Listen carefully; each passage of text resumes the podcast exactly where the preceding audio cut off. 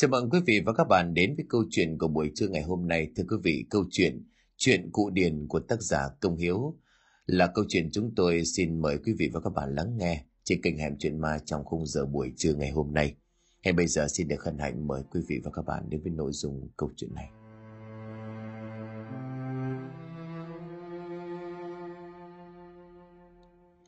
Bà ngoại ơi, con về rồi đây. Âm thanh của tôi vang vọng gọi bà ngay từ đầu ngõ. Bà ngoại tôi đang ngồi trong khói bếp bốc lên trắng nghỉ ngút cả một góc. Để đồ gọn vào rồi nhau mắt nhìn ra bên ngoài. Thằng Vĩnh, nay về một mình hả? Bố mẹ với em đâu? Con đi cùng với chú gần nhà có việc đi qua đây. Tiền về chơi với bà một tuần. Bố mẹ với em con đời nhà đợt này cũng bận mải lắm. Con về chứ không mấy nữa lại chú đi làm xa không có thời gian gặp bà. Tôi đáp lại sau đó Hải cái bà lù xuống. Đi vào bên trong căn nhà nhỏ, ông Hoài mất đã lâu, cho nên là nhà chỉ còn một mình bà mà thôi. Bà ở riêng chứ không ở cùng với các bác cho thoải mái. Lúc nào cũng vẫn còn thêm giường để cho con cháu có chỗ mà nghỉ ngơi.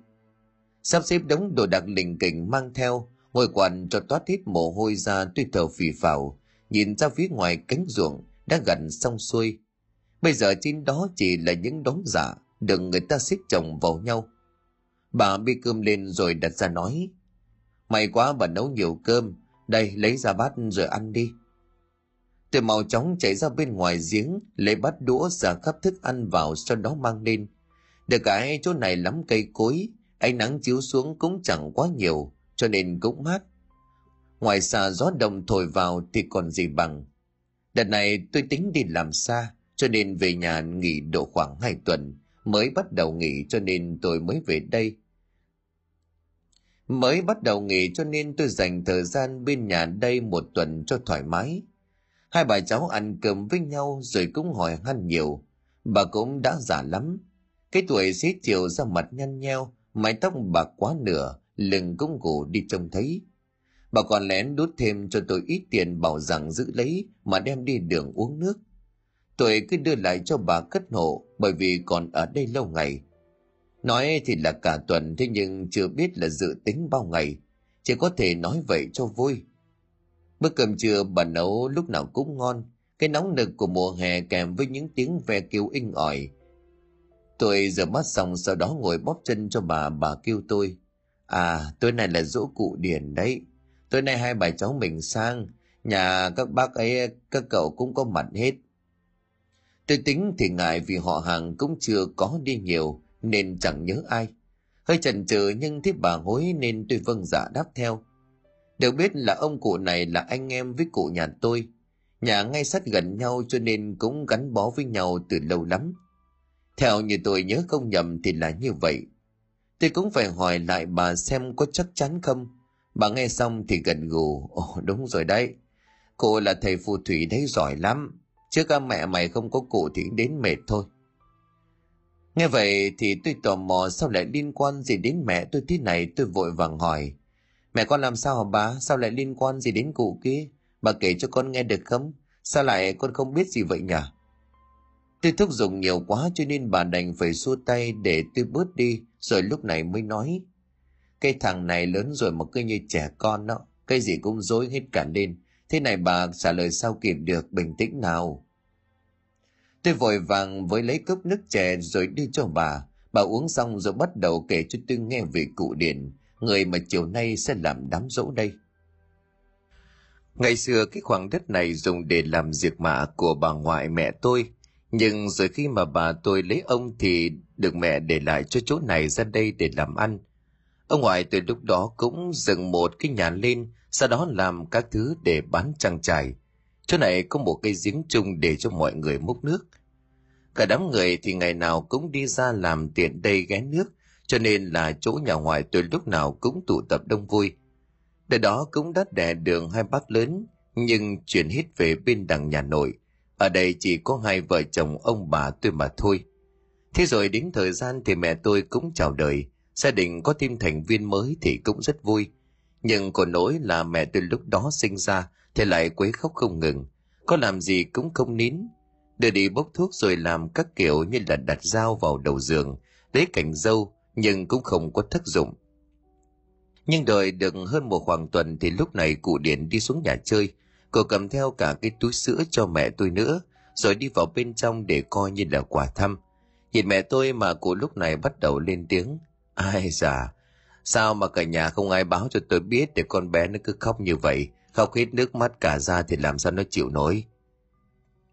Ở ngoài tôi lúc đó lên tiếng nói, có chứ ấy chú, thế nhưng mà vợ chồng cháu đã đi hỏi rồi, làm đồ mọi cách thế mà nó cũng không ngừng được, chỉ à là nghĩ là nó quấy mà thôi. Cô đến nghe vậy xong thì gật gù, theo dáng vẻ miêu tả của bà ngoại tôi, tôi chỉ biết là ông cụ trông khá gầy, mặc áo lúc nào cũng có chỗ vá lượm chởm. Đối với tôi thì những vị thầy bây giờ quần áo lúc nào cũng sạch đẹp, rồi gọn gàng chỉn chu. Nếu như bà tôi nói vậy thì tôi cũng chưa được tin cho lắm. Tôi im lặng để tiếp tục nghe tiếp. Cô Điền thấy như vậy thì bèn đáp lại. Cây giếng kia kìa, ấy chả biết gì, thôi đợi ta ra một chút. Nói xong cô ấy bắt đầu lấy sợi chỉ ngũ sắc rồi sau đó bền thành hình nhân. Trong nét mặt của cụ rất chăm chú, mồ hôi cứ như vậy, nhỏ ra rồi sau khi hoàn thành xong, cô cắn đầu ngón tay của mình lấy máu, sau đó ném thẳng xuống cầm giường chỗ mẹ tôi nằm. Cứ để đó khi nào hết 49 ngày thì mang ra ngoài đốt là xong. Còn bây giờ thì mang cho ta cái bát với quả trứng thêm bà nén nhang nữa. Bà ngoại tôi vâng giả dạ, sau đó mang ra ngoài theo đúng ý những gì cụ nói. Cô đi ra bên ngoài trước giếng nước rồi nói. Các người từ cái chỗ nào đến đây thì ta không biết, nhưng đừng có mời quấy phá người nhà của ta, nếu không thì đừng có trách, ta không có muốn nhắc lại thêm lần nào. Nói xong cô đặt quả trứng vào cái bát, lấy bè nén nhàng chọc vào rồi đốt tên hương cháy. mày cũng kéo tới che đi mặc dù trước đó trời đang rất nóng. Cô Điền đứng đó niệm một lát, nén nhàng cháy nhanh rồi sau đó cụ nhanh chóng đổ cái chỗ kia vào trong một chiếc túi. Sau đó thì vào nhà uống nước với ngoại thêm một lúc, cô cũng đi ra ngoài rồi ra về. Tôi thấy vậy thì bèn mau chóng hỏi. Thế thì à, mẹ con có khóc nữa không bà? Chẳng nhẽ lại hít nhanh vậy? Ờ, hít thật đấy. Từ hôm đó thì bà với ông à, cũng không phải thức đêm trông. Cụ điện cao tay lắm. Ai nấy có chuyện gì cũng đều nhờ cụ hết. Tiếng tăm của cụ nổi lắm. Bà ngoại tôi lại đáp lại. Bà ngoại tôi đáp lại. Nhưng đó là chuyện của trước đây. Cái giếng kia thì cũng đã lấy từ cái thủa nào. Cái chỗ diệt mạ này bây giờ chỉ toàn là nhà với nhà nối nhau cho đến hết ngõ chứ không còn khoảng trống nào cả. Hồi bé tôi mới tới đây thì cũng vẫn là con đường đất, còn lớn bằng bây giờ thì nó đã chuyển thành đường bê tông hết cả. Chuyện về cụ Điền làm cho tôi bắt đầu cảm thấy chú ý hơn. Vậy thì tối nay nhân tiện dỗ cụ, sao tôi lại không sang thêm mặt mẹ mình được chứ? Tôi cười sau đó nằm ra giường ngủ tiếp đi lúc nào không hay. Đánh được một giấc ngon tôi cũng mở mắt tỉnh dậy, đi ra bên ngoài ngó nhìn mọi chỗ. Sau đó thì quét sân sướng giúp bà, múc nước tưới rau. Mấy công việc này đa phần ở nhà thường cũng làm, cho nên cũng không có gì khó khăn đối với tôi cả. Sau khi xong mọi chuyện thì ông cậu của tôi cũng đang mang rượu ra bên ngoài đồng để buông. Từ hóng hớt chạy theo, chỉ kịp bảo với bà. Bà tôi gọi với đằng sau. Nhớ về sớm sớm còn đi ăn cỗ nha con.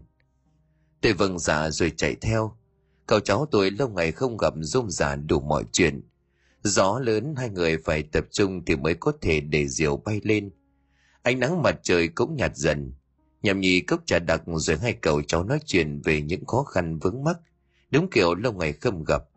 Mà tôi thì cũng lớn hơn, cậu đã va chạm nhiều hơn cho nên cũng có nhiều chuyện để tâm sự. Nhìn đồng hồ đã độ hơn 6 giờ, tôi xin phép cậu phải chạy về nhà, tắm rửa một cái. Phải nói nước giếng rất mát, Tôi ngầm khá lâu cho đến khi bà phải dục, tôi mới cười cười lau người. Tôi với bà đi ra bên ngoài khoát chặt cổng lại, sau đó đi sang nhà cụ Điền. Tôi còn chưa biết là có ai, nên cũng có phần hơi ngại. Chả miệng cho xong rồi cùng bà đi bộ thôi. Cách nhau có hai ngõ, nhưng nó hơi ngoằn ngoèo một chút. Tôi cũng chẳng mang xe cộ gì cả, cứ ở như vậy mà thôi. Ở vậy cho thoải mái không đồng đến xe, tôi chẳng thể nào ngồi yên được, chỉ muốn leo lên trên là đi mà thôi. Đến gần sát một căn nhà năm tầng với ba con ô tô trông vô cùng sang trọng. Tôi đã nghe thấy những âm thanh vô cùng ồn ào. Nhà này thì tôi có biết, nhưng chẳng qua là tiết năm nào tôi cũng chỉ giúp bên nhà ngoài, nhưng chẳng có gặp ai.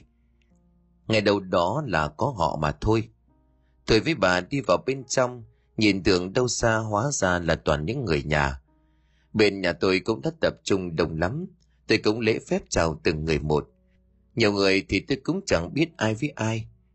Nhưng họ thì tôi cứ nói tôi giống mẹ. Bác hai của tôi lúc này gọi, vĩnh, về bao giờ đây? Về này là khá lắm nha vào đây ngồi đi, các bác đang chờ. Thế là tôi đưa bà lên trên tầng thắp hương các thứ xong rồi đi xuống, gia nhập vào bàn tiệc cùng các bác tôi cũng giới thiệu lại luôn cho mọi người một lần nữa, để những ai chưa biết khỏi có những điều thắc mắc. Phải nói là nhà này đẹp đồ bên trong bày trí rất sáng mắt. Xong rồi nào là những chậu lan rất đẹp. Cái này tôi nghĩ đơn giản do đời trước, cổ điển đã làm nghề kia, thì để lại cho con cháu của cải cũng không được là ít. Những cốc rượu được đưa lên rồi hạ xuống. Người cũng đã đông đủ ngồi chật ních cả sân tôi vừa uống vừa trả lời những câu hỏi của những người lớn hỏi cho mình. Bắt tay qua lại người này người kia. Tôi nếu như là thằng uống kém thì chắc bây giờ cũng đã cục luôn xuống dưới bàn.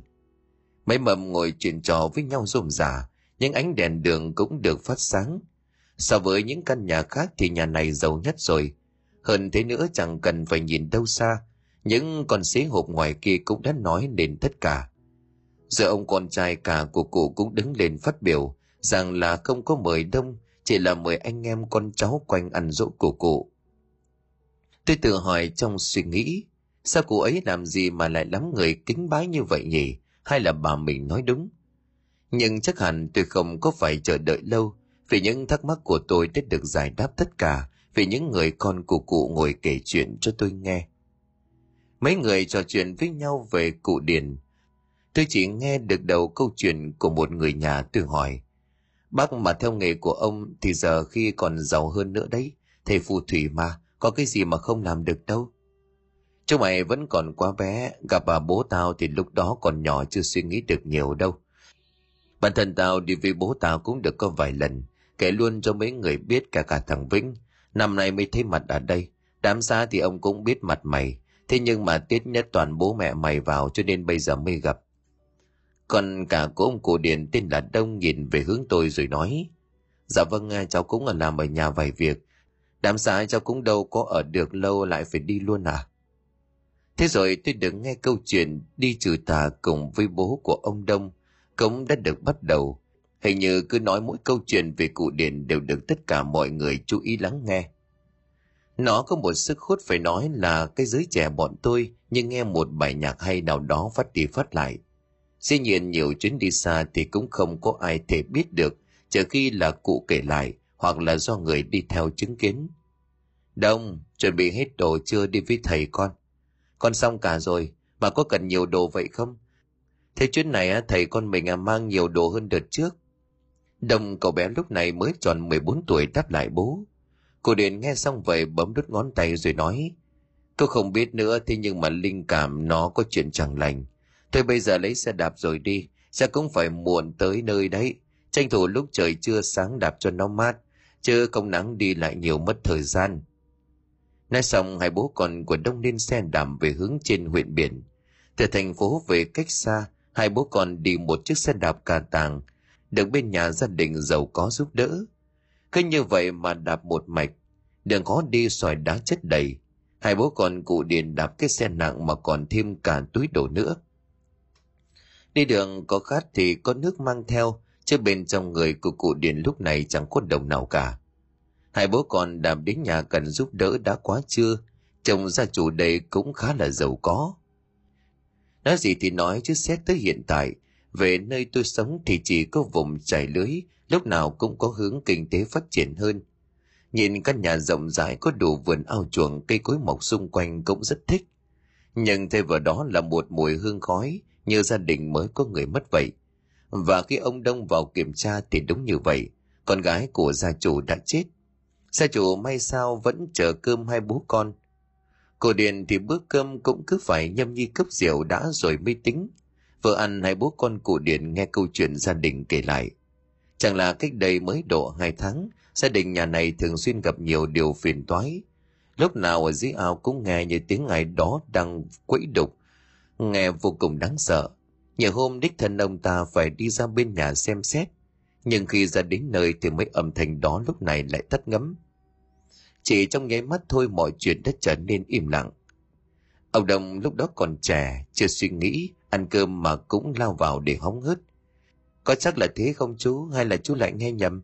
Đêm tối thì đâu có biết được chuyện gì xảy ra, vớ vẩn có ai đó đánh trộm cá đi chứ.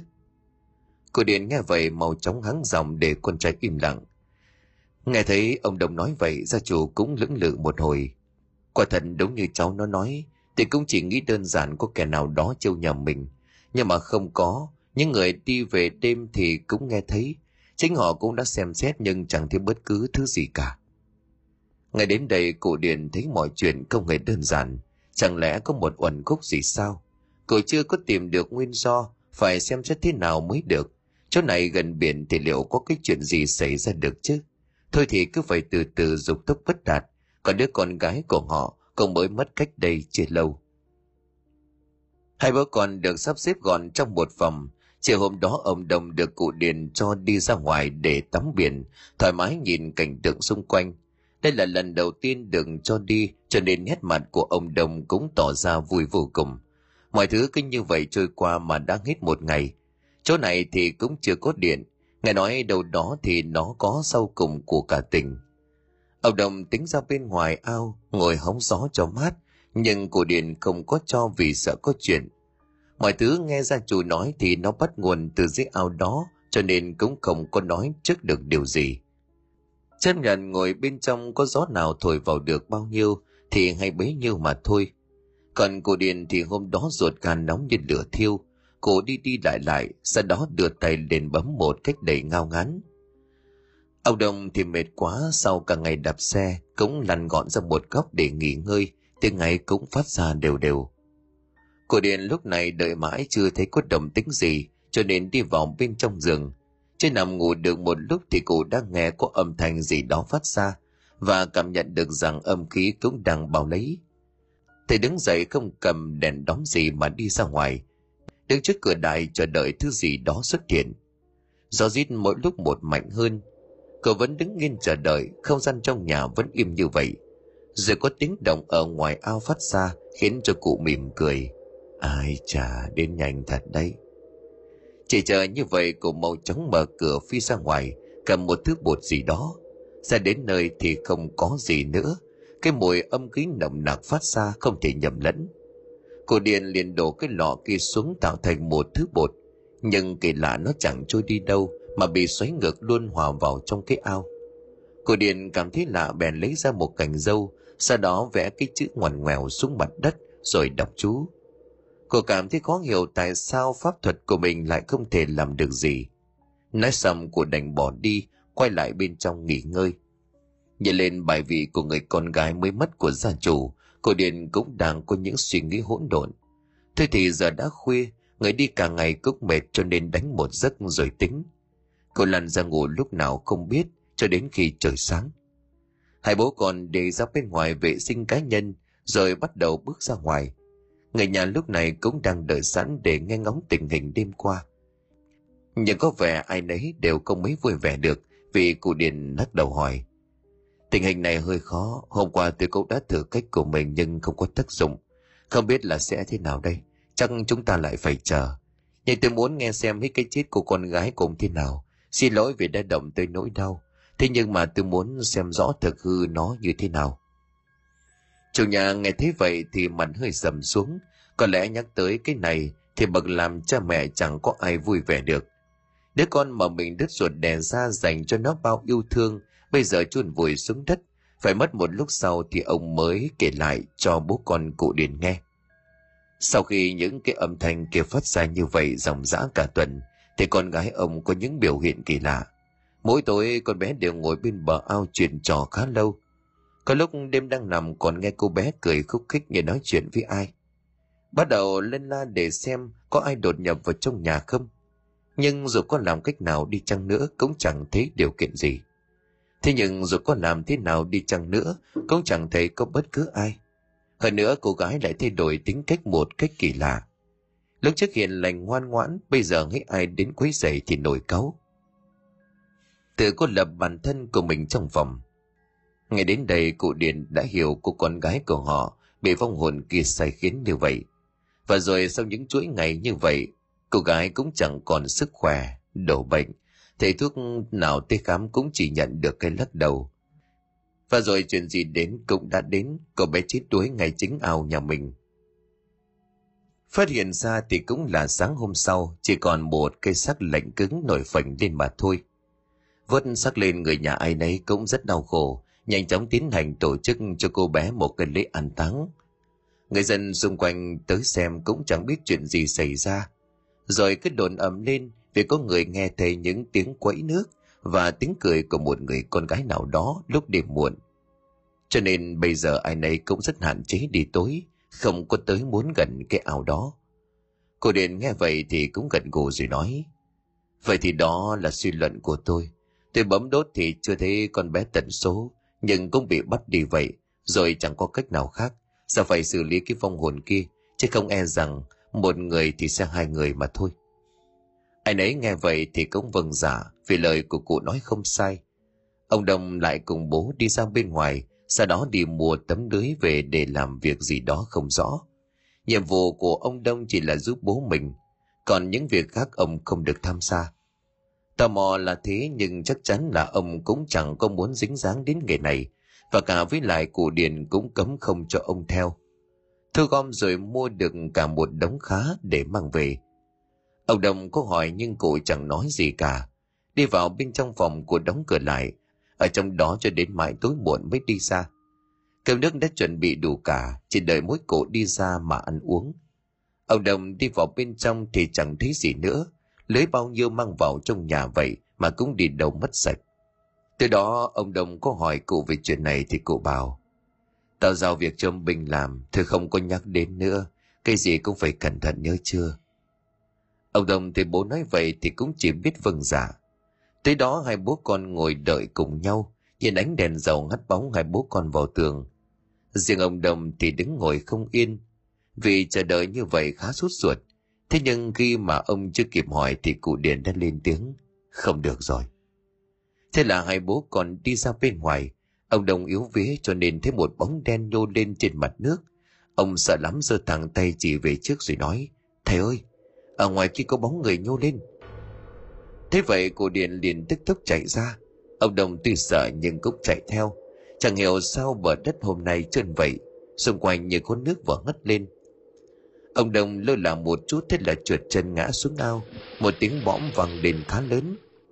Gió thổi mỗi lúc một lớn hơn, cô Điền nhăn mặt lại mồm chỉ kịp lầm bầm, không xong rồi. Ông Đồng khi chìm xuống nước thì cảm thấy mực nước rất sâu, một bàn tay lạnh lẽo bám chặt lấy người, khiến ông không thể nào vùng vẫy. Toàn thân cố ngồi lên nhưng đều bất thành. Thường thì trước kia ông là một đứa bơi khá cử trong làng. Bao nhiêu bại tướng dưới tay của ông rồi cho nên ông rất tự tin. Nhưng bây giờ thì khác ông cố vùng hết sức với cái niềm tin ngoan lên được bờ để sống. Và rồi cơ thể của ông lúc đó dần dần chìm xuống. Đột nhiên cổ điện lao tới nắm người của ông rồi tính lôi lên nhưng ai dè nó như là bị mắc kẹt vậy Bản thân của cô cũng cảm giác như có tấm lưới nào đó mắc vào người. Cô lấy sợi dây chuyền trên cổ, rồi đột nhiên ông Đông cảm thấy bàn tay lạnh giá kia đã buông khỏi người. Ông từ từ ngoi lên. Hai bố còn uống mấy ngụm nước ho sặc sụa. Bản thân của ông Đông run lẩy bẩy. Cô Điền bảo ông đi vào bên trong nhà thay quần áo, rồi cho ông uống một thứ nước gì đó chát chát. Ông Đông uống xong thì lăn ra ngủ, Cô Điền thì ngồi lấy mấy tấm tượng gỗ của mình sau đó làm phép vào những lá bùa. Cô cứ ngồi vậy cho đến sáng. Ông Long lúc này thức giấc thấy bố của mình chưa có ngủ thì hoảng hốt. Cả đêm qua thì không ngủ sao? Thế thì lấy đâu ra sức? U dặn rồi mà. Thầy mà không ngủ rồi cũng lan ra ốm thôi. Không sao. Ra ngoài tắm rửa đi. Qua ngủ như vậy chắc không thể ác mộng đúng chứ? Biết thầy mình đang làm phép cho nên ông Đông lặng lẽ ra ngoài Ông cũng nhớ tới hôm qua nó thật đáng sợ. Chưa bao giờ ông gặp cái cảnh tượng đó. Cho đến bây giờ khi đang nhắc lại, ông Đồng vẫn đang nổi cả da gà. Nó đã để lại cho ông chắc cũng phải những điều kinh khủng lắm, cho nên ông mới sợ như vậy. Tiếp tục câu chuyện của mình, ông Đồng cũng đã thuật lại những gì tối qua đã diễn ra cho mọi người trong nhà nghe. ai nấy cũng sửng sốt tính vào hỏi nhưng ông ngắt lại vì lúc này cụ điền đang làm cho nên cũng không muốn ai tới làm phiền. Mọi người lại tiếp tục cuộc sống hàng ngày. Những người này làm nghề chải lưới lúc nào cũng mang mùi vị của biển. Ông đồng cũng đi theo để xem có phụ giúp được gì không. Còn bên phía cụ điền, cụ cứ ở trong phòng một mình, không nói gì cả cho đến tối. Cô đi ra ngoài bấm đốt xem xét đủ chỗ. Cô ngồi đan những sợi chỉ ngũ sắc thành một tấm lưới, cũng vừa ngang người rồi cắt máu của mình xuống nhỏ vào với nước đã được cụ làm phép. Cô ngồi ăn cơm uống rượu với gia chủ rồi bắt đầu nói, tối mai theo như tôi tính là ngày tốt, tôi sẽ cầu vong hồn kia lên. Đây là thằng con trai của tôi nó hợp vía cho nên sẽ nhập vào, nhưng tôi cần thêm năm thanh niên khỏe mạnh để yểm nó lại. Nghe vậy, ai cũng gật đầu vâng dạ. Ông đồng lúc này quay sang hỏi bố, lần này liệu có ổn không? Con thấy chuyến này thể đi lâu nhất đấy phải thế thôi chứ sao? Mình giúp người giúp mình cho tới khi không để cho bản thân mình cảm thấy áy náy. Nghỉ ngơi sớm đi, mai là một ngày dài đấy. Thầy cho mấy viên này uống đi rồi ngủ, mai thầy gọi dậy. Ông đồng nghe vậy thì ngậm viên thuốc bố đưa cho, sau đó ngủ tiếp đi lúc nào chẳng hay. Tỉnh dậy đã quá trưa, mỗi mình ông đông ngồi ăn nghe người lớn nói chuyện. Mọi đồ đạc cũng đã chuẩn bị đầy đủ, chỉ chờ tới tối mà thôi. Cô Điền cũng mang hết đồ ra chỗ đàn đất được dựng đó để chuẩn bị cho thời gian tối nay. Khi mọi thứ đã đâu vào đó rồi sẽ tiến hành. Nước được thắp sáng lại lắt theo ngọn gió cứ như vậy thổi về. Đứng ở bên ngoài tập trung thấy nhiều người, mặc dù bây giờ đã là ban đêm. Thầy kêu tất cả lùi về sau chỉ để cho ông Đông ngồi bệt trong phía trước bàn thờ. Năm người được lựa chọn cũng đã ngồi xuống những vị trí mà cụ cần để đứng – tay ôm chắp nằm bức tượng theo như cụ đông được biết, nó là tượng trưng cho ngũ hành. Cụ điện lấy ra một đồng xu cắt chảy máu tay rồi nhỏ vào đó, kẹp thêm bà nén hương vào đốt cháy. Mồm của cụ không ngừng đọc chú liên hồi cho đến khi mà nén nhang cháy được nửa, thì những gì cụ chờ đợi cũng đã đến. Nhưng nghĩ rằng ông đông là người được nhập vào thì không, vợ của chủ nhà mới là mục tiêu mà vong hồn này nhắm tới. Ông Đồng ngồi hoài không thấy gì cả. Khi cô Điện quay lại thấy vợ của chủ nhà đang rung lên một cách quá dị. Cô tiến lại kêu mọi người cho bà ta ngồi gọn vào bên trong chiếu.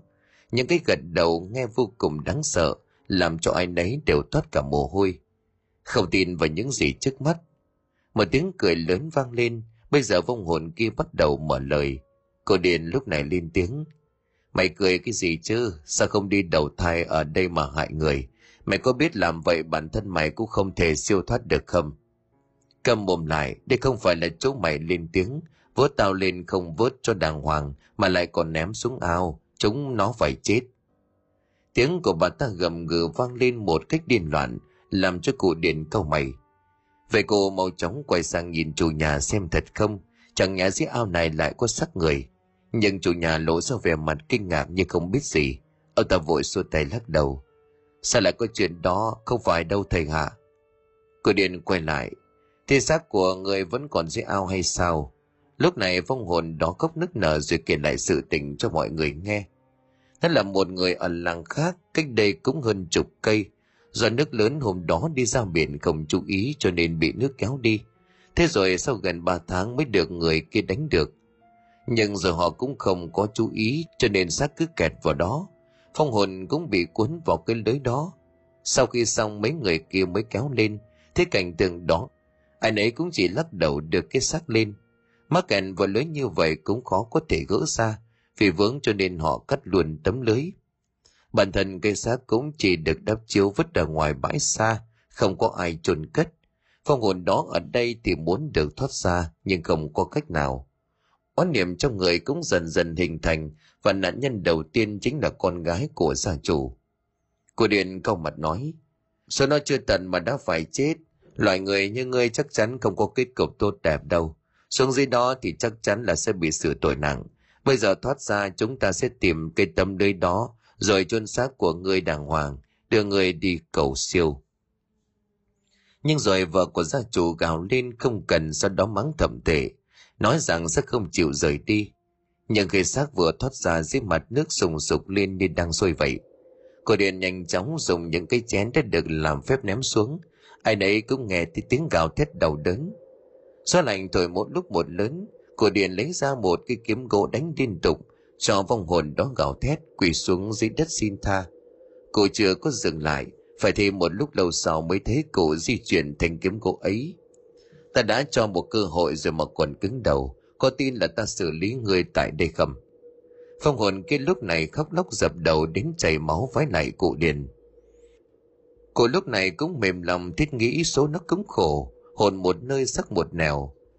Thế rồi thầy hỏi ý kiến của nó xem muốn gì, thì vong hồn sụt sùi vừa đáp. Giờ con chỉ muốn tìm lại xác của mình có chỗ chôn cất, không phải ở trên mặt biển lạnh lẽo nữa. Con xin thầy tha cho, số con khổ rồi mong thầy đừng làm như vậy cô điền nghe vậy thì cũng chấp miệng gật đầu, sau đó bảo vong hồn bà cứ yên tâm. Cô đã nói thì cô sẽ giữ đúng lời hứa.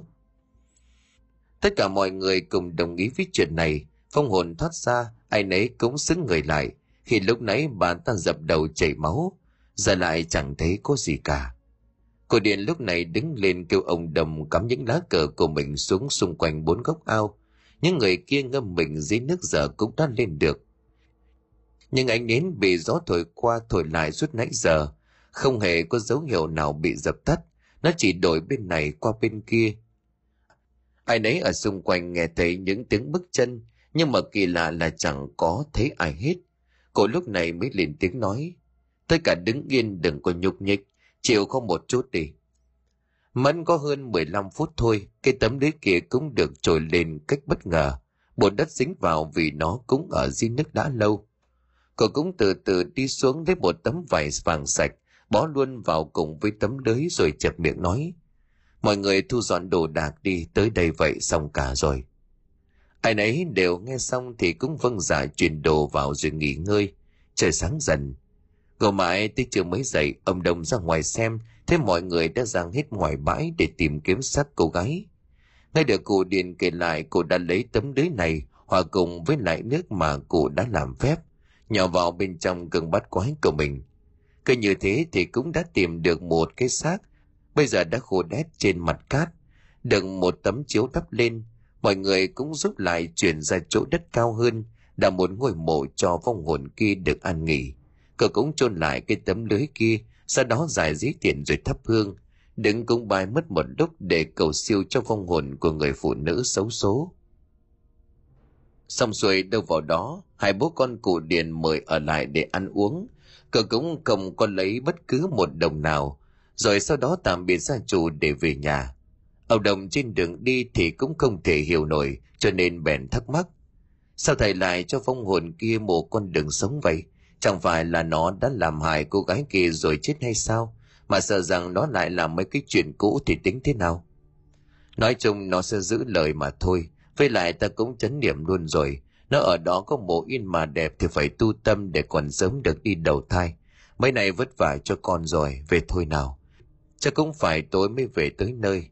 Ở ngoài biển có mấy ngày mà đã đèn cả rồi. Hai bố con vui mừng đi cùng nhau suốt trên một chặng đường rồi trở lại nhà của mình.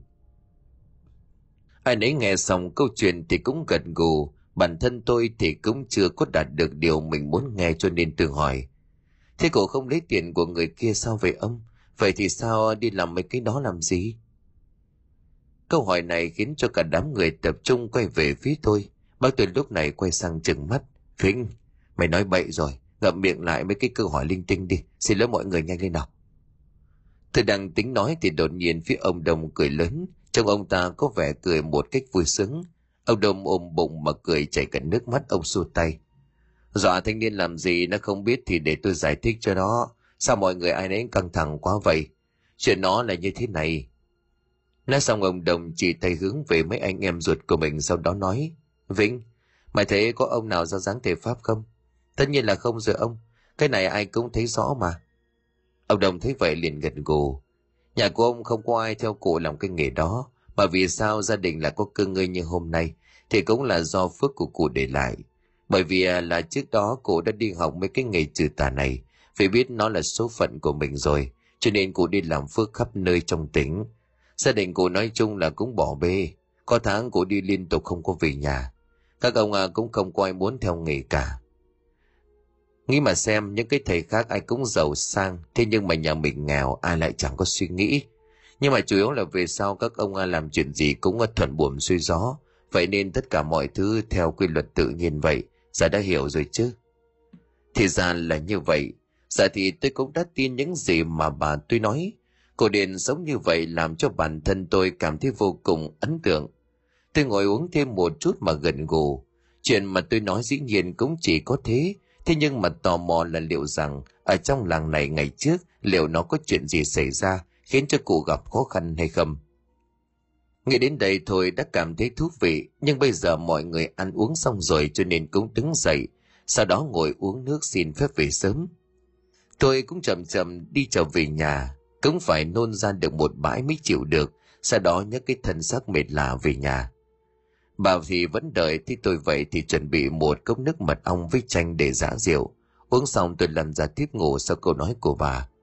Đúng là cái thằng uống với đám chúng no sao uống nổi. Mày đúng là... Thôi đi ngủ đi. Tôi cứ như vậy ngồi cho đến sáng rồi thức dậy. Đầu cũng không đau vì đã được uống nước dài. Tuy nhiên thì tôi lại đói vì có bao nhiêu hôm qua cũng đã nôn ra bằng sạch. May sao bà ngoại có nấu đồ ăn sáng. Ăn xong thì dọn dẹp đi ra ngoài giúp bà chồng thêm ít rau. Hai bà cháu dọn vườn xong thì cũng đã lúc những ánh nắng nhô cao, không khí lúc này vô cùng nóng bức, bầu không khí trở nên khó chịu. Tôi với bà tức tốc sộc thẳng vào nhà để ngồi quạt mát. Rồi sao đi chăng nữa thì mấy cái kia cũng đã được tôi với bà giải quyết xong. Tôi ngồi bóp vai cho bà được một lúc thì hai bà cháu lại kéo nhau xuống dưới bếp để nấu nướng. Trong lúc ngồi ăn tôi nhớ lại câu chuyện ngày hôm qua cho nên tôi cũng hỏi. Cái chuyện mà cụ điện nuôi âm binh là sao hả bà? Bà kể cho con nghe có được không? Ôi dào đâu mày, cái đó là thật đấy. Người biết không biết thì cũng sẽ không có tin về mấy cái thứ kia. Mà rồi mày hỏi âm binh đúng không? Thường như là kiểu lấy vong linh về làm lính cho mình đấy. Sai khiến họ để làm việc cho mình. Có thật không bà? Bắt được cả người âm làm việc cho mình cơ á? Sao con nghe thì nó cứ lạ lạ sao ấy? Thì cái đó cũng chỉ có người thầy Pháp giỏi mới có thể sai khiến được thôi. Không có giống như mấy thầy bình thường. Thầy bình thường mà cô chấp nuôi rồi thì may nó vật cho có khi chết cả nhà. Mà bà cũng đã gặp âm binh của cụ một vài lần rồi. Lúc đầu chỉ nghe tiếng là thầy nuôi âm binh mà thôi. Nhưng rồi chứng kiến thì mới tin. Cái gì thì cái chứ cũng phải tận mắt. Tôi liền dục bà kể cho mình nghe, đỡ phải nghe ngóng từng chút một. Càng lúc thì tôi lại càng háo hức hơn bao giờ hết. Thì ra hôm đó sau một chuyến đi về nhà thì cụ Điền lúc này mới bị vợ trách là không quan tâm chăm sóc gia đình. Cậu cũng nghe mấy cái chuyện này quen rồi cho nên cũng không có phân bua. Nếu như đi làm mà kiếm được tiền, đỡ đần vợ con thì lại chuyện khác. Thế nhưng mà đằng này ông cứ đi như vậy, làm phúc mà chẳng lấy đồng bạc nào. Có chăng thì gia chủ gói cho một ít đồ mang về mà thôi. Cả nái xong xuôi vợ của cụ lúc này mới kêu than là cụ không có về tát nước vào, thì một nhà mình bà cũng không có làm được gì. Thế vợ nói vậy, cụ Điền lúc này cũng chỉ biết gật gù. Cụ Điền thấy vợ kêu ca vậy thì còn đang mệt nhọc cho nên cụ quay sang nói với vợ. Thôi được rồi, bu đó cứ để đó tôi làm cho. Sáng mai ai nước sẽ vào ruộng đầy đủ cứ yên tâm. Và của cụ lúc đầu nghe thì không có tin được, rồi thì cũng à, chỉ biết gật gù để xem là cụ làm như thế nào. Thế đoạn này tôi không thể ngồi yên được nữa, tôi liền đón luôn với bà một cái chắc nịch. Thế là cụ dùng âm binh để tắt nước phải không bà? Ờ. À, tối đó bà đây với mấy người nữa đi ra đầu làng mua ít đồ. Lúc về ngang qua cánh đồng thì nghe những cái âm thanh như ai đó đang tắt nước. Nhìn nếu như là không phải thì chắc chắn là chỗ đó là chỗ ruộng của nhà cụ. Thế nhưng tối này thì à, không có khẳng định được gì, cho nên cả đám quanh nghỉ về. Mà kể cho hai người kia cứ làm như thế, hình như là nó đang à, theo guồng quay vậy, chẳng biết mệt mỏi gì cả. Cho đến sáng khi mọi người đi ra đồng như mọi khi, thì phát hiện rằng cho cái ruộng nhà cụ Điền đã đầy nước. Ai nấy vô cùng ngạc nhiên rồi quay sang hỏi vợ của cụ.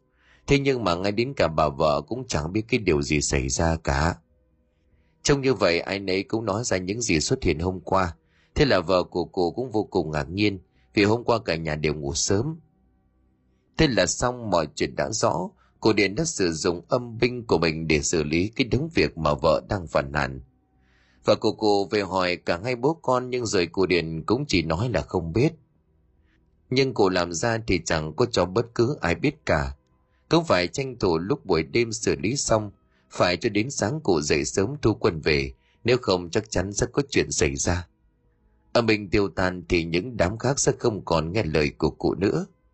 Nó không chỉ ảnh hưởng tới cụ mà còn có cả gia đình, cho nên một khi đã sử dụng âm binh, lúc nào cụ cũng phải chu đáo, chứ không cần sơ sẩy một chút sẽ để lại hậu quả ngay. Cuộc sống của cả ngôi làng này cứ như vậy trôi qua, không có vấn đề gì. Cô Điện vẫn mài mốt đi hết chỗ này đến chỗ kia để giúp đỡ mọi người. Nhưng giờ thì tôi đang rất buồn ngủ, muốn nghe chuyện lắm nhưng tôi ngủ quên lúc nào chẳng hay. Tỉnh dậy mũi tôi đã thấy cái mùi hương thơm từ bếp sộc tới, cái hương vị quen thuộc của làng quê. Và lần nào về cũng vậy bà ở một mình thì không có rõ ăn uống làm sao, nhưng còn cháu về lúc nào bà cũng chu đáo. Tôi ngồi ăn chè vừa ngồi quạt cho bà, hai bà cháu cười với nhau. Chiều đó tôi sửa lại cho bà vài món đồ trong nhà, sau đó đi xung quanh hàng xóm, khi mà ánh hoàng hôn đang tắt dần. Từ đó các cậu cũng gọi tôi sang uống bia. Tôi chẳng từ chối được cho nên tranh thủ đi sang bên đó. Mấy anh em gặp nhau sau đó ngồi hết cốc này cốc kia. Về vẫn còn sớm vừa xem tivi vừa bóp vai cho bà, tiền thể cũng gọi điện về cho bố mẹ hỏi thăm một lúc cho xong, rồi mới hỏi chuyện của bà vì cụ Điền. Cái mà bà lúc chiều này đang tính kể, nhưng tôi buồn ngủ quá cho nên không nghe được gì. Bà cũng vui vẻ kể cho tôi nghe, uống một cốc nước lấy lại giọng sau đó bà kể. đã đó là vào mùa đông trời rét căm căm, như là muốn cắt da cắt thịt vậy. Thời điểm này ai cũng đã mặc quần áo kín mít, nhiều khi còn có những cơn mưa phùn lất phất khiến bầu không khí càng thêm lạnh. Một ngày thì mọi thứ vẫn đều bình thường như không có chuyện gì xảy ra, thì đột nhiên trời hôm bình thường nhất lại có dông tố kéo đến, ai nấy chứng kiến đều cảm thấy lạ. Cô Điện thấy vậy thì bấm đút ngón tay, nhưng cũng không thể nào ra được. Nó quá khó hiểu. Ít khi có bao giờ cô bấm lại không có xem được chuyện gì, cho nên cô cứ canh cánh trong lòng. Ngày nào cũng đi ra bên ngoài xem xét chỗ này chỗ kia, ngay cả đi làm cũng vậy. Thường thì xong việc cô cũng đi chơi vài vòng sau đó mới về nhà. Và rồi thì cũng có chuyện xảy tới. Nhưng nó không chỉ là một đối tượng nữa, mà nó kéo theo cả với đó là một chuỗi những ngõ nhỏ gần nhau đều xảy đến những chuyện không được hay cho lắm. Ngày đầu tiên là một ông lão đã ốm lâu năm và sau hơn hai tuần khi cái đám mây đèn xuất hiện một cách bất chợt thì đã ra đi. Cổ Điền là người bấm số nói rằng ông lão vẫn còn sống thêm được một thời gian nữa.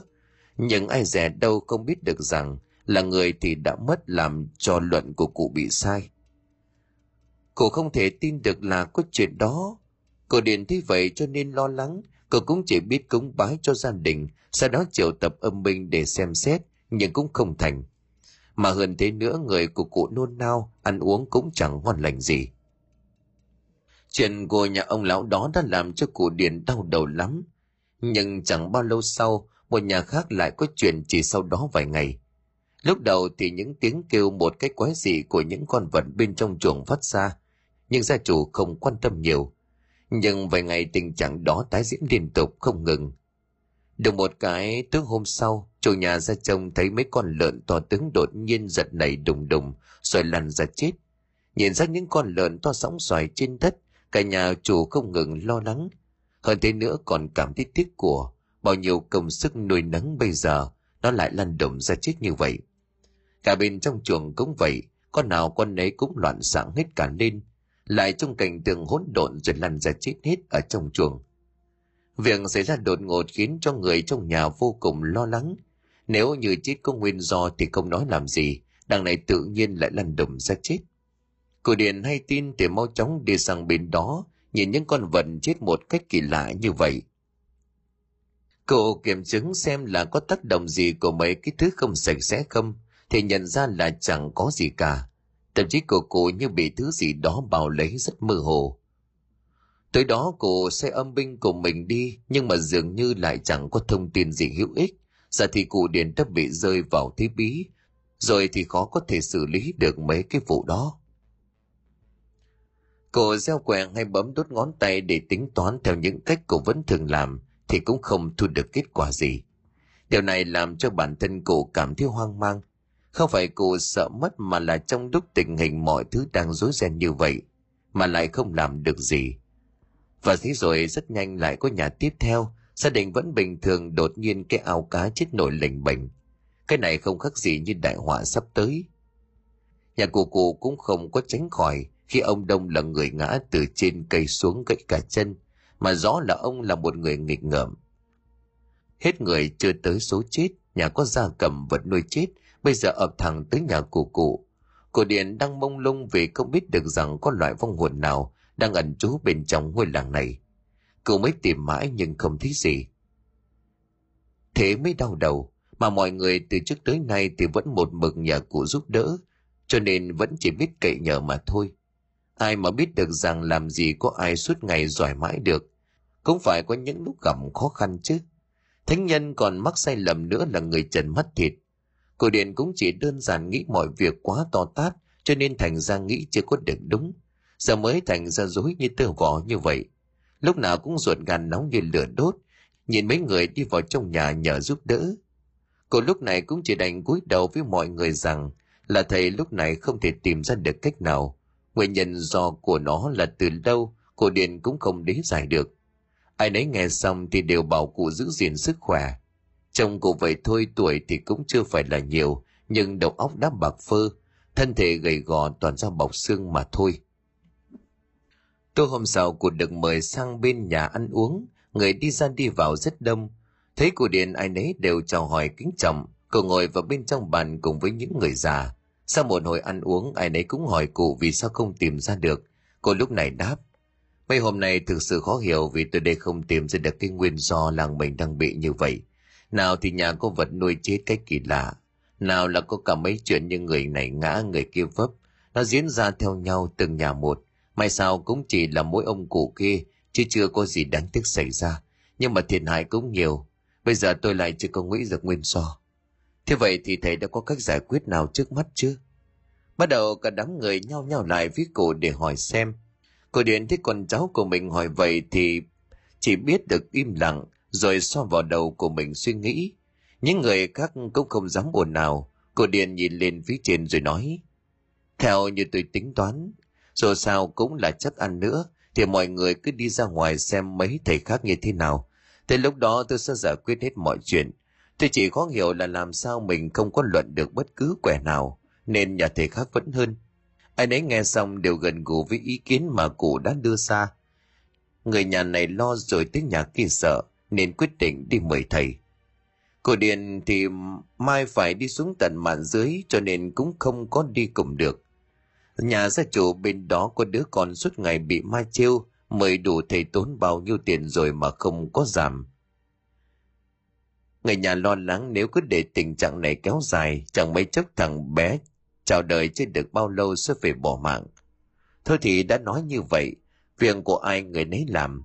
Tầm mờ sớm thì cụ cũng đạp xe đi xuống huyện dưới, còn mấy người kia thì chuẩn bị lễ lạt để đi xem xét các thầy, xem có chuyện gì diễn ra ở trong làng của mình không.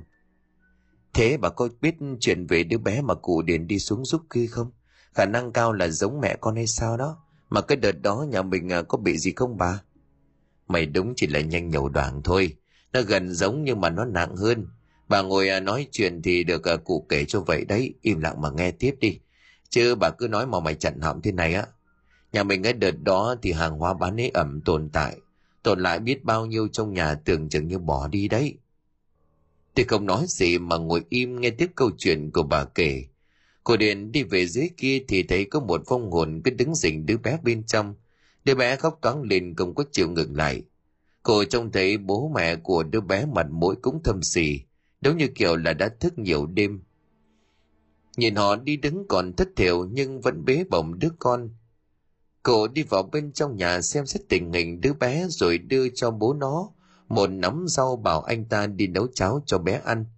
Tất nhiên là cũng không hề chậm trễ, bố con bé làm theo y như những gì mà cụ dặn. Cho con bé ăn xong thì nó cũng lăn ra ngủ không còn quấy khóc. Bố mẹ con bé vô cùng ngạc nhiên. Họ làm đủ mọi cách mà không được. Bây giờ ăn cháo xong nó lại ngủ như vậy. Hay là con bé đói quá? Nhưng cô Điền vội vàng lắc đầu bảo con bé bị vong theo. Từ lúc em bước vào cổng là ta đã thấy nó đứng ở đây chừng chờ bắt con bé đi. Cho nên đó là lý do con bé khóc. Có thể cũng không thể làm được gì là phải. Bây giờ cho ta biết tên tuổi con bé xem thế nào, để ta còn tìm hướng giải quyết. Vợ chồng nhà kia nghe thấy vậy thì vội vàng cung cấp thông tin cho cụ điện sau đó mời cụ uống nước. Cô lấy những sợi chỉ ngũ sắc của mình ra rồi đan bện với nhau. Cho tới quá trưa ăn uống xong thì một hình nhân đã được hoàn thành nhưng phải tối nay mới thực hiện được, chứ bây giờ không ăn thua. Cô lấy một cái bát sau đó cho một quả trứng gà vào bên trong, để máu và tóc con bé rồi ngoáy đều. Bọc lại cẩn thận. Thứ hôm đó con bé lại đường cho ăn cháo, thứ mà cụ đã đưa cho. Nó lăn ra ngủ chứ không khóc như mọi khi. Gió lúc này ở bên ngoài thổi lớn. Cô điện lúc này cầm theo cái gương đi ra ngoài hướng đông cách nhà khoảng độ hơn chục mét, lấy một cái chỗ đất trống rồi ngồi xuống hệ nhân đã được cụ kéo thêm một dây nối vào bên trong cùng với cái bát đựng trứng kia. Khuôn mặt của cụ lúc này nhăn lại, sau đó lấy cái gương chiếu lên trên đó, phản chiếu ánh trăng theo. Cô ngồi niệm chút một lúc rồi lấy lửa đốt cháy cái bát kia, rồi cứ như vậy kéo tận tới cái hình nhân, sau đó bùng lên dữ dội. Tiếp theo đó, khi mà hình nhân kia đã cháy xong, mọi thứ đều trở lại bình thường. Cô đi vào bên trong nhà, rồi đào một cái lỗ khá sâu sau đó chôn xuống một cái lọ gì đó. Tránh cho vong hồn kia thấy được con bé, thì nó sẽ tự động rời đi. Vợ chồng nhà kia thấy vậy cảm ơn cụ, giữ cụ lại, không cho cụ về trong lúc đêm tối. Chẳng còn cách nào cụ điền đành đồng ý với gia đình. Đêm đó cụ nằm mà chẳng ngủ được. Đối với cụ thì mấy chuyện này không nhầm nhỏ gì. Mà cái chính là cụ đang nôn nóng không biết mấy người kia có tìm được ai về không mà thôi trở về nhà sáng hôm sau, cụ tức tốc chạy sang mấy nhà kia xem xét tình hình. Thì mấy người kia đứng chờ cụ.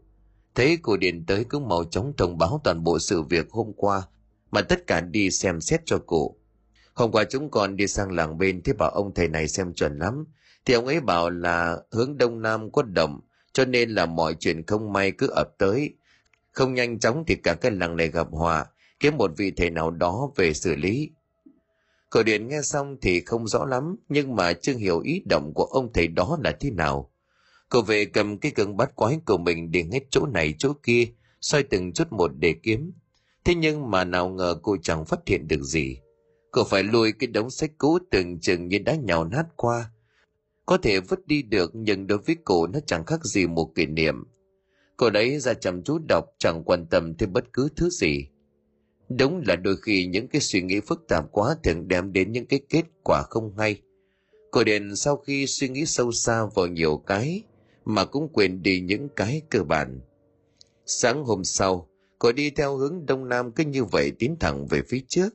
Trời thì rét căm căm, ngoài đường giờ này chắc cũng còn chưa có nhiều người đi.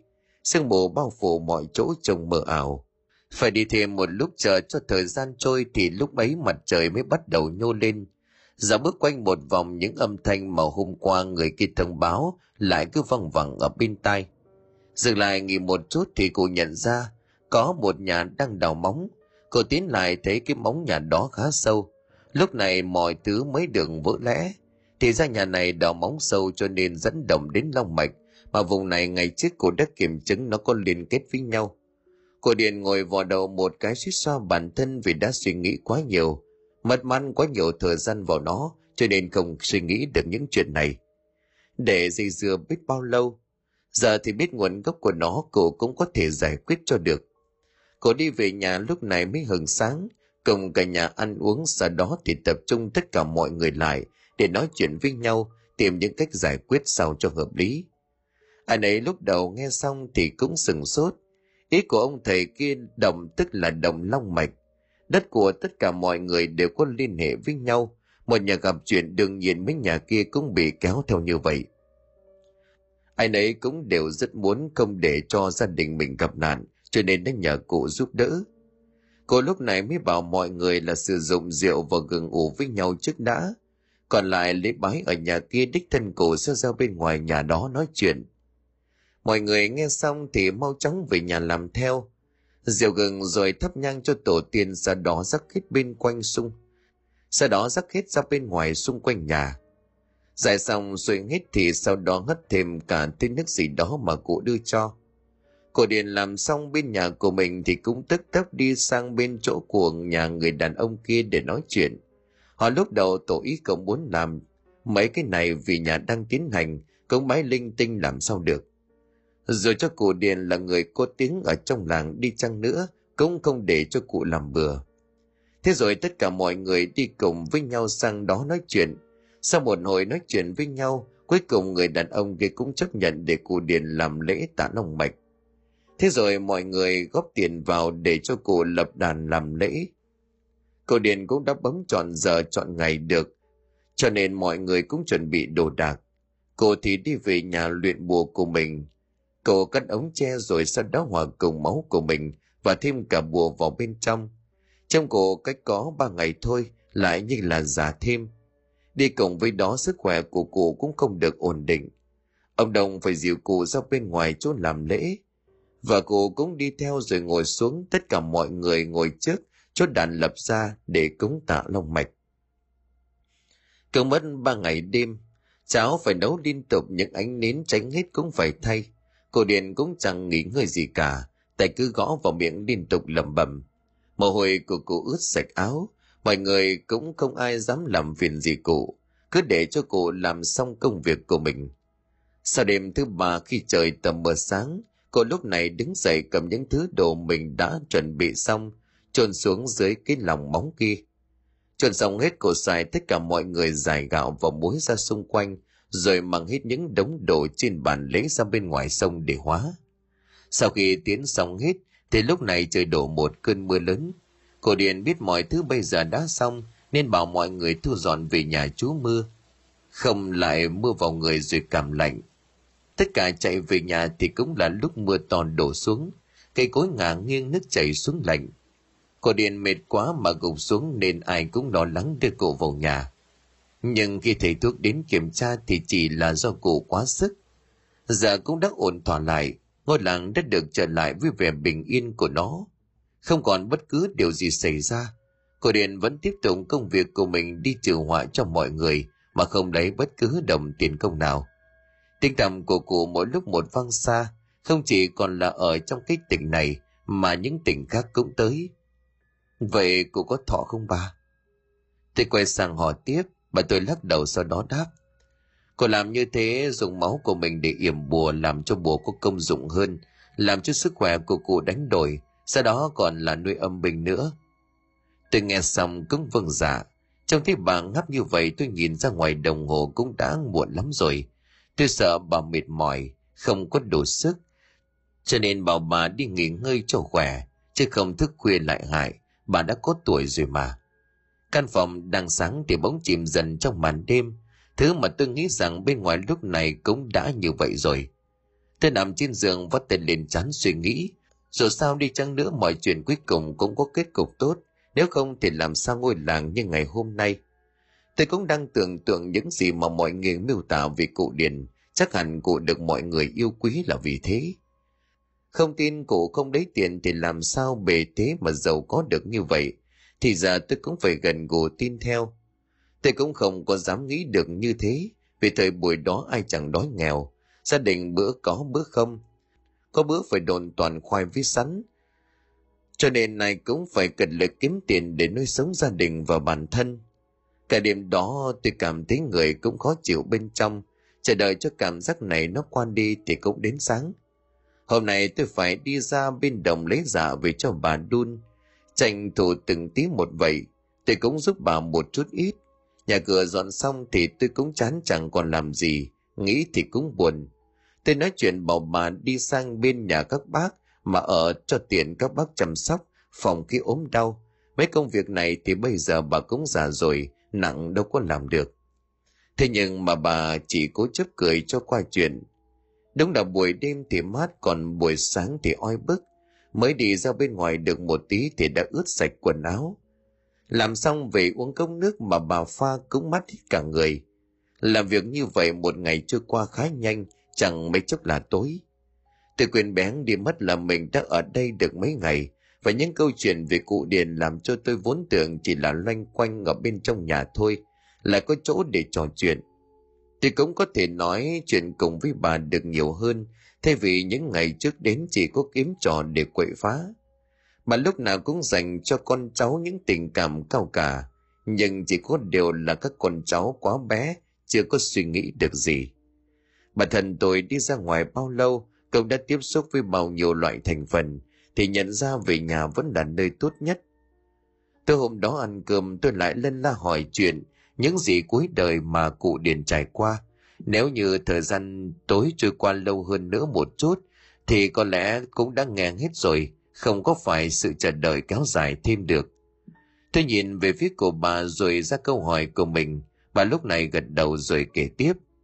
Sau một chuyến đi xa, cụ lúc này đã yếu, cơ thể cũng đã cử động chậm đi rất nhiều, không được như mọi khi. Và của cụ lúc này nói ra những suy nghĩ của mình, khuyên cụ nên ở nhà tịnh dưỡng nhưng cụ từ trước tới giờ là vậy rồi. Cô thấy khó khăn cũng không thể để lâu thêm ra được nữa. Càng để lâu ra chùa lại càng gặp nhiều nguy hiểm, cho nên cụ không thể không đi. Anh ngờ sau chuyến đi ấy, cụ bệnh nặng nằm liệt giường. Lúc đó thì các ông cũng đã lớn biết chăm lo cho cụ. Cuộc sống cuối đời bên gia đình nhưng ai nấy cũng đều chăm sóc cụ cách chu đáo cẩn thận. Người này rồi người kia hay tin kéo đến để hỏi thăm bởi vì cụ trước giờ lúc nào cũng giúp đỡ mọi người, tận tâm với nghề. Đó cũng là cây số mà cụ phải trải qua. Cụ tuy đã không chăm lo gì cho gia đình, thế nhưng chẳng ai trách cụ. Cậu cũng chỉ biết xin lỗi tất cả mọi người về đã để cho gia đình mình phải chịu nhiều thiệt thòi. Thân cụ lại là người đàn ông trụ cột gia đình. Đáng lẽ tất cả mọi việc cụ phải cắn đáng mới đúng. Nhưng mà giờ thì lại một thầy vợ lo hết việc cuối cùng mà cụ muốn nói cho tất cả mọi người thực hiện theo là hãy mang đống đồ thờ cúng của cụ mang ra bên ngoài sông tiễn. Những đống giấy tờ nào đó thì cũng thiêu trụi đi. Thế là ông đồng nghe theo lời cùng với các em của mình ra ngoài sông tiền hết những thứ kia đi. Thăm nhang rồi cấn vái các thứ, sau đó mới đi về nhà. Đống giấy tờ chất đống của cụ điền cũng đừng trong vỏ thau rồi đốt. Nhìn những đống giấy tờ cũ kỹ đã khô, những quyển sách cổ đã nhàu nát làn khói đèn ngột ngột cứ như vậy bốc lên, sau đó để lại là một đống tro tàn. Đêm đó ai nấy cũng nghe từ bên ngoài vọng vào những âm thanh, tiếng bước chân như ai đó chạy ra vậy. Ông đồng tính ra mở cửa xem nhưng cổ điền đang vẫy tay, sau đó ra lệnh cho ông đồng dừng lại. Khi tiếng bước chân kia đi hết, ông đồng mới hiểu là những âm binh của cụ nuôi bao lâu cũng đã được tiến đi. Cậu cũng vứt hết những gì đã theo mình trong một quãng hành trình dài không thể để cho bất cứ ai chạm vào nữa coi như đã cho đi tất cả đều trôi vào dĩ vãng rồi đúng một tuần sau thì cô Điền chút hơi thở cuối cùng tại chính căn nhà nhỏ này. Cô ra đi không một ai biết cho đến khi vợ của cụ đi vào kiểm tra, rồi mới khóc thét lên mọi người tới. Ai nấy đứng im rồi cúi đầu tiến đưa cụ về nơi chín suối. Ngày hôm đó cụ mất thì trời nổi một cơn mưa lớn, cho đến lúc đưa thì mưa thành. Người đi trên đường kéo nhau rất đông, hương gói giấy tiền lúc này cũng đất được dài quanh đường. Lúc đưa cụ xuống ai nấy đều ngoái lại không dám nhìn. Sau khi tất cả đã xong xuôi, ai nấy cũng đành phải chấp nhận sự thật là một vị thầy Pháp được mọi người yêu quý giờ đã lìa xa khỏi trần thế. Và cho đến tận bây giờ thì những gì cô đã làm bao nhiêu năm giúp cho những người con của cụ làm ăn phát đạt. Cả người của ai nấy cũng phải gọi là đồ sổ. Quý nhân phù trợ công việc lúc nào cũng thuận buồm xuôi gió và tất nhiên ai nấy có tuổi đều hiểu được rằng đó là số phận. Đây là một điều mà cũng ít ai làm được, suy nghĩ về tương lai của con cháu sau này. Tôi nhìn thấy vậy rồi sau đó gần gù, lúc này thì mọi thứ đã kết thúc bao nhiêu năm, nhưng dường như là hình ảnh của cụ điện lúc nào in hẳn trong tâm trí mọi người. Tôi thu dọn xong thì cũng đi lên trên mái hóng gió, nhìn bầu trời và những ánh sao tô điểm trong màn đêm, cùng với cơn gió thổi vào mắt rượi tận hưởng khoảnh khắc này rồi mới đi vào bên trong ngủ. Chắc cũng chỉ vài ngày nữa tôi sẽ rời khỏi đây thôi.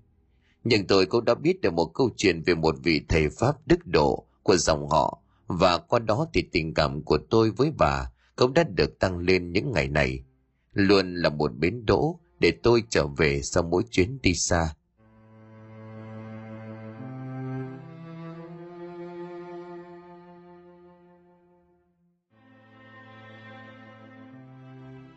Xin cảm ơn quý khán thính giả đã chú ý đón nghe. Xin kính chào, tạm biệt quý vị và xin hẹn gặp lại quý vị và các bạn trong những câu chuyện tiếp theo.